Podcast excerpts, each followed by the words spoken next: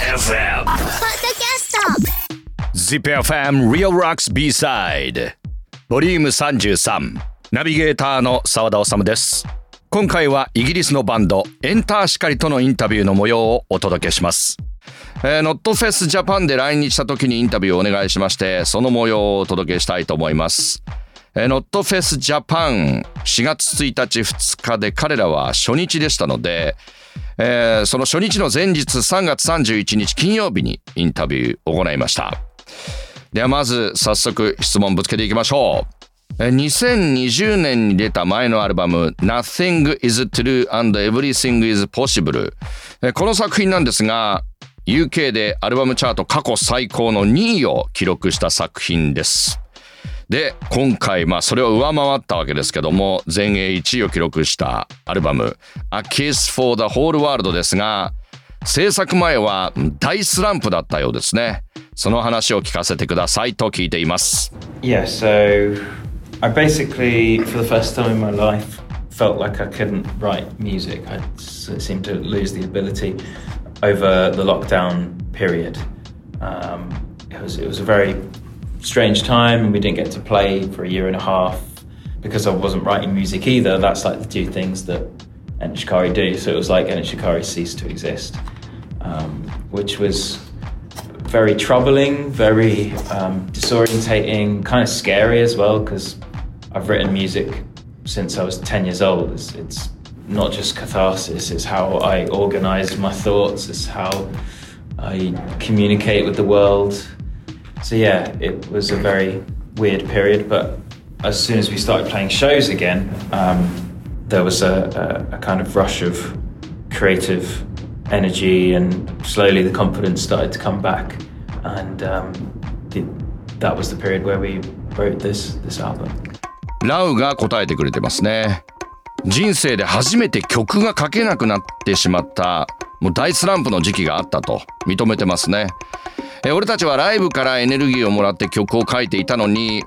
まあ、新型コロナウイルスによるロックダウン中ライブが1年半もできなかったんだ。10歳から常に曲を書き続けていたのに正直書けないことが怖くなった。曲作りは自分のカタルシスだし頭を整理する術でも世界と会話する手段でもあった。それができなくなったことはとても苦痛だったと言っています。でもまたライブができるようになってからはクリエイティビティだったりエネルギーが回復してきて再びいつものように曲が書けるようになったんだということですね。続いてその大スランプを脱するきっかけとなったことは何だったんでしょうか？そのあたり教えてくださいと聞きました。Yeah. Yeah, but basically the, the turning point was the Download Pilot Festival, which was like a test festival. The government asked Download to, to put on. Um, and from that point onwards, it was like being reminded of kind of who you are or reminded of what we do. Um, and it was that that feeling of uh, human connection and the energy and the, the sense of purpose. Um, it just kind of re-triggered um, something in, inside of me and yeah, enabled me to write music again, which was a mammoth relief. Um, yeah, so there's a lot of lot of gratitude and excitement then just started to flow. えー、大スランプを脱するきっかけとなった出来事というのはダウンロードフェスティバルのパイロット版だったとこれは確かにあのイギリスの政府がダウンロードフェスティバルを開催する際に、まあ、まだコロナ禍だったので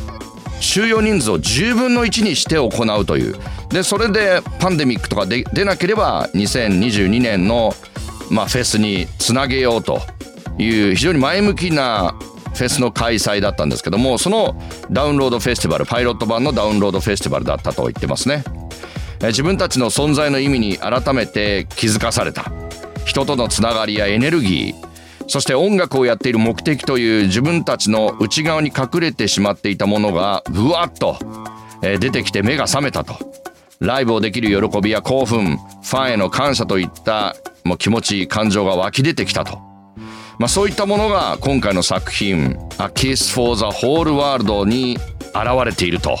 いうことなんですね。さあ続いてはですね今回のアルバムなんと太陽光発電のみを使用してアルバムを制作しています。その経緯をぜひ聞かせてください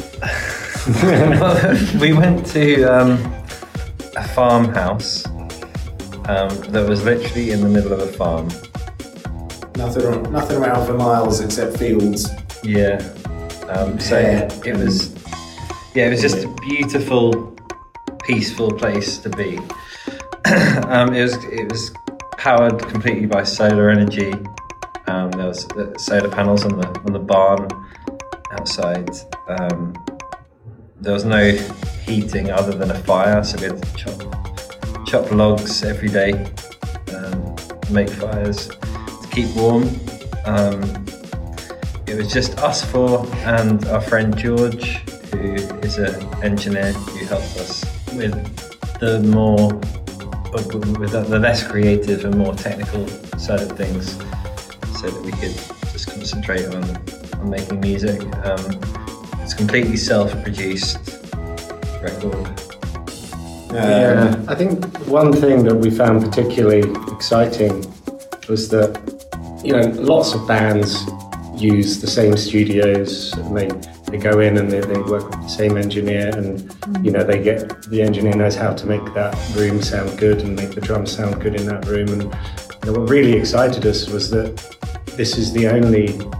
this album can never be re- recreated. The sounds on this album can never be recreated because this wasn't a studio that other bands are going to go into. This is something that we built by ourselves, and you know, like, it was something refreshing that you know we'd never experienced before. えーローリーが答えてるんですけども今回は農場にある小屋でアルバムを作ったと、えーガスも普通にもうスイッチカチンと入れたらつくような電気もない場所で、えー太陽光発電による電気しかなかったと。本当に周りには何にもなくて美しくて平和的な環境だったと。でもうヒーターもないから毎朝薪で火を起こして暖を取っていたと語ってますね。でメンバー以外はエンジニアのジョージしかいない環境で、えー彼に助けてもらったおかげで、えーバンドとしてはクリエイティビティな部分にだけ集中することができてセルフプロデュースの作品となったと。で今回は初めて本格的なスタジオを全く使わないで作品を作ることができたんだと言ってますね。でクリスも語ってまして、まあ、一般的なバンドは同じスタッフとまあ、一般的なスタジオで最高の音を目指して、まあ、同じような作品を作ることが多いんだけどもエンターシカリは小屋を自分たちの空間にしたことで二度と作り出せない音を生み出すことができたと思う。スタジオでレコーディングしていないこと自体新鮮だったし新しい興奮を得ることができた。そして唯一無二のサウンドを生み出すことができたんだと言ってますね。そりゃそうですね。また同じ音を作れと言ってもね。小屋でアルバム作ったわけで同じ環境じゃないわけですね次作る場合は。そういったもうオリジナリティあふれる作品が生まれたということですね、えーで彼らにですね、まあ、注目している若手のバンドミュージシャンはいますかということを質問してみました、えーでですねもう即答でしたね。2022年に「ブル」という曲で一緒に仕事をしたコーディ・フロスト。そのコーディ・フロストは素晴らしいエナジーと歌声を持っている。えーそして、まあ、コーディ・フロストも作品をリリースするようなんですが、その作品は俺たちとずっと仕事をしてきたプロデューサー、えーシックスのギタリストですね、ダウン・ウェラーと仕事をしているんだと。で、Don't Worry Your Secrets Safe With Me という曲をおすすめだから聴いてみてねって言ってましたね。今日のリアルロックス B サイドボリューム33イギリスのバンド Enter Shikari のインタビューの模様をお届けしました。今回のアルバムに対して Rou は原点回帰の作品と言ってますね。コロナウイルスによるロックダウンでライブから遠ざいてしまいファンとのコネクションを失ったバンドが再びライブを行ったことで熱い気持ちを取り戻す。そしてその気持ちを持って人里離れた農場の小屋で太陽系で一番パワフルな太陽のエネルギーで電気を得て音楽制作に没頭そこで生み出された作品が今回のアルバムには収められているということなんですね。A Kiss for the Whole World というアルバムはファンとそして音楽と再びつながりを得ることができた作品 Enter Shikari の第2幕の始まりだと Rou は言っています。今日のリアルロックス B サイドボリューム33イギリスのバンド Enter Shikari のインタビューの模様をお届けしました。また次回のリアルロックス B サイドでお耳にかかります。ナビゲーターは澤田治でした。 REAL ROCKS。名古屋の FM ラジオ局 ZIPFM 唯一の洋楽ロック専門番組。ザ・ビートルズからデスメタルまでオンエアをテーマに現在進行形のロックを2004年から紹介しています。毎週日曜深夜0時半から2時までの90分、私、澤田治がお届け。ラジコのタイムフリーならいつでも日本中どこからでも聞くことができます。